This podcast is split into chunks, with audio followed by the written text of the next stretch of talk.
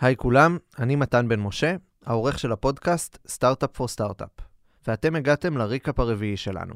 פורמט חדש שבו אנחנו מגישים לכם תמצית של תובנות משמעותיות מפרקים קודמים. הריקאפ הזה עוסק באופציות, כלי נפוץ לתגמול עובדים בעולם הסטארט-אפים. בפרק מספר 21 של הפודקאסט, שנקרא כל מה שרצינו שתדעו על אופציות, ערן זינמן, מייסד שותף וסמנכ"ל הטכנולוגיות של Mandy.com, ישב לשוחח עם כפיר ליפמן, ראש מחלקת הכספים בחברה, על מהי חבילת אופציות, מה ההזדמנויות שמגיעות איתה, ומה הסיכונים ששווה לכל עובד להכיר. לפני שנתחיל, נזכיר שיש לנו קבוצת פייסבוק, שנקראת Startup for Startup, ונשמח לראות אתכם שם. תהנו.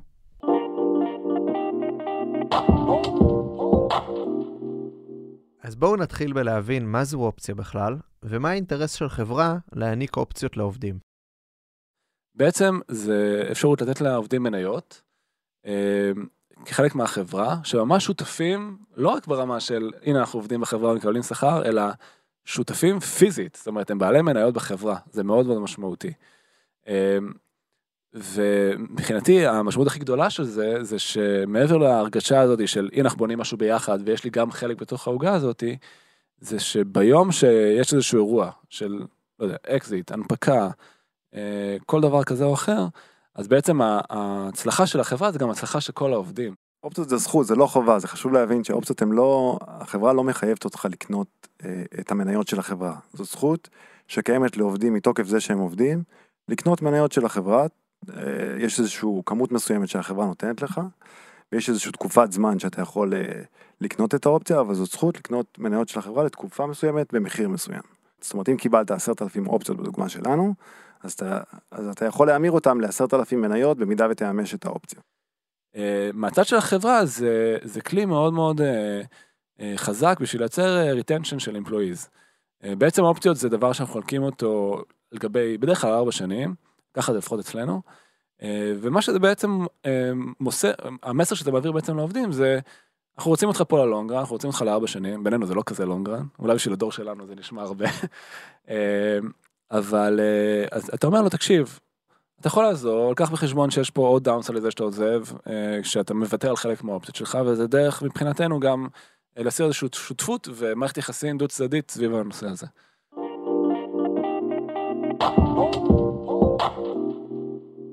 שאלת השאלות בנוגע לאופציות היא, כמה זה שווה? כדי לענות עליה, כפיר ישתמש בדוגמה. זה בעצם התרחיש האופטימי שבו ניתן לממש את האופציות.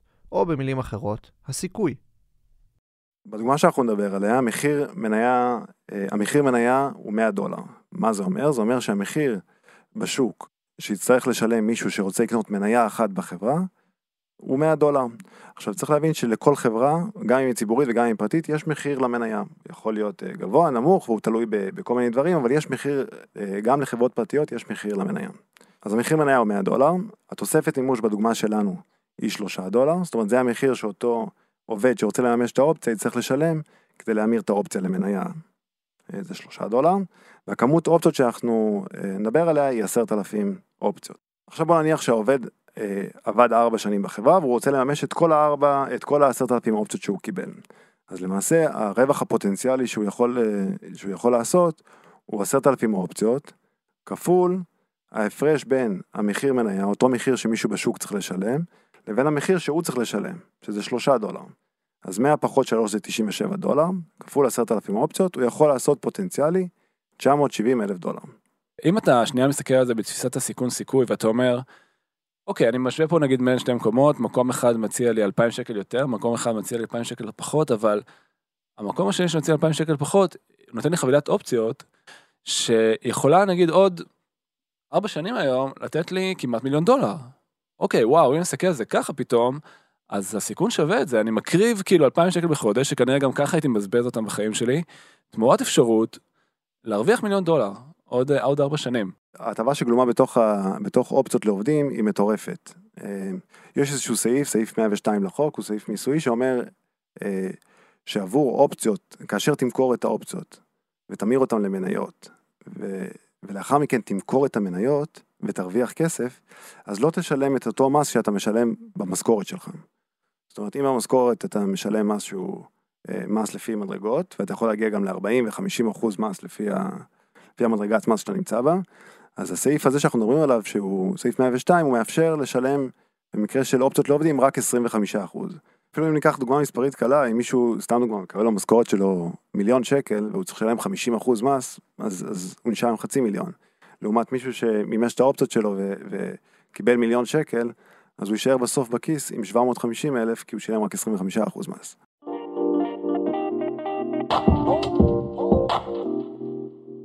לסיום, כשבאים לקבל החלטה לגבי שכר ואופציות, חשוב מאוד לקחת בחשבון גם את הסיכון. לא כל חברה מגיעה למצב שבו ניתן לממש את האופציות, וגם אם כן, טווח המחירים שבו תימחר מניה לא חייב להגיע $100 כמו בדוגמה ששמענו. אם כך, איך אנחנו יכולים להעריך את הסיכון? בואו נשמע. צריך להבין שלא כל הסטארטאפים שווים. מן הסתם צריך להבין דבר ראשון שככל שאתה מצטרף יותר מוקדם לתוך החברה, אז ככה הסיכון יותר גדול, כי החברה רק בתחילת דרכה ויש לה המון מה להוכיח, אבל הסיכון יותר גדול כי יש לה חברה יכולת להעניק לך יותר אופציות. מצד שני, אתה צריך להבין שיש נגיד סטארט-אפ של 10 אנשים, שהוא יכול להיות שהוא כבר 10 אנשים 4 שנים, כן, והוא לא צומח. עכשיו, יכול להיות שאתה תבוא ותביא את הבשורה, וזה אחלה, אתה מקיים בדיוק את מה שהאופציות אמורות לייצר, אתה מעלה את הערך של עצמך, של החברה, ותוך כדי כך גם את האופציות שלך, אבל החברה לא צומחת, אוקיי? אז להצטרף לסטארט-אפ שהוא בצמיחה גבוהה, אל מול סטארט-אפ שהוא לא בצמיחה גבוהה, יש הבדל מהותי. עוד דבר, צריך להבין את השוק. יש שווקים שקשה מאוד לפגוש בהם כסף. זאת אומרת, יכול מחר שתצטרף לחברת פורקס, להגיד לך, תשמע, ניתן לך 100,000 אופציות, האפסייט שלך יהיה $10 מיליון, אבל בואו, לא מכיר הרבה חברות פורקס שהנפיקו עם בכלל, אף לא יקנה חברת פורקס, אף משקיע לא ירצה לקנות סקונדר בחברת פורקס, אז אתה צריך להבין שגם האפשרות שלך לפגש עם כסף, הליקווידיטי שלך הוא מאוד מאוד מאוד נמוך, אוקיי? אז זה מאוד תלוי בשוק שאתה נמצא בו, שהחברה נמצאת בו, זה מאוד תלוי בצמיחה של החברה, זה מאוד תלוי גם בכוונות של הפאונדרים. אם הפאונדרים, וזה אחלה שאלה לשאול, כאילו ברעיון, אני חושב ששני הצדדים מעריכים את זה, לשאול אותם, חבר'ה, מחר מציעים לכם מחיר, אתם מוכרים את החברה, אתם מכוונים לעשות IPO, אתם מכוונים לקחת את זה לטווח הארוך, וזה בעיניי כאילו איזשהם דברים אינדיקטיביים להבין בעצם באיזה סביבה אני פועל.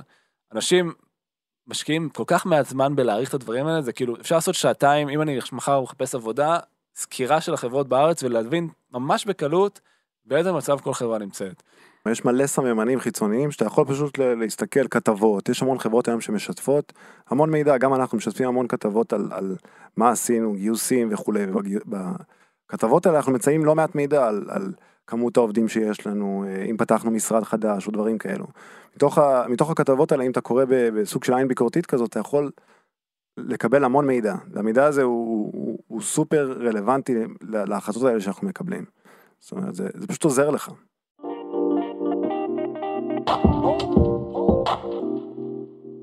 זה היה ריקאפ בנושא אופציות. אתם מוזמנים להאזין לפרק המלא, בו סוקרים נושאים נוספים, כמו מה קורה אם עושים רילוקיישן, מהי אקסלרציה, מה זה תקופת החזקה, ועוד. פשוט תחפשו את פרק 21 איפה שאתם שומעים פודקאסטים. תודה שהאזנתם. יאללה ביי. Startup for startup for startup.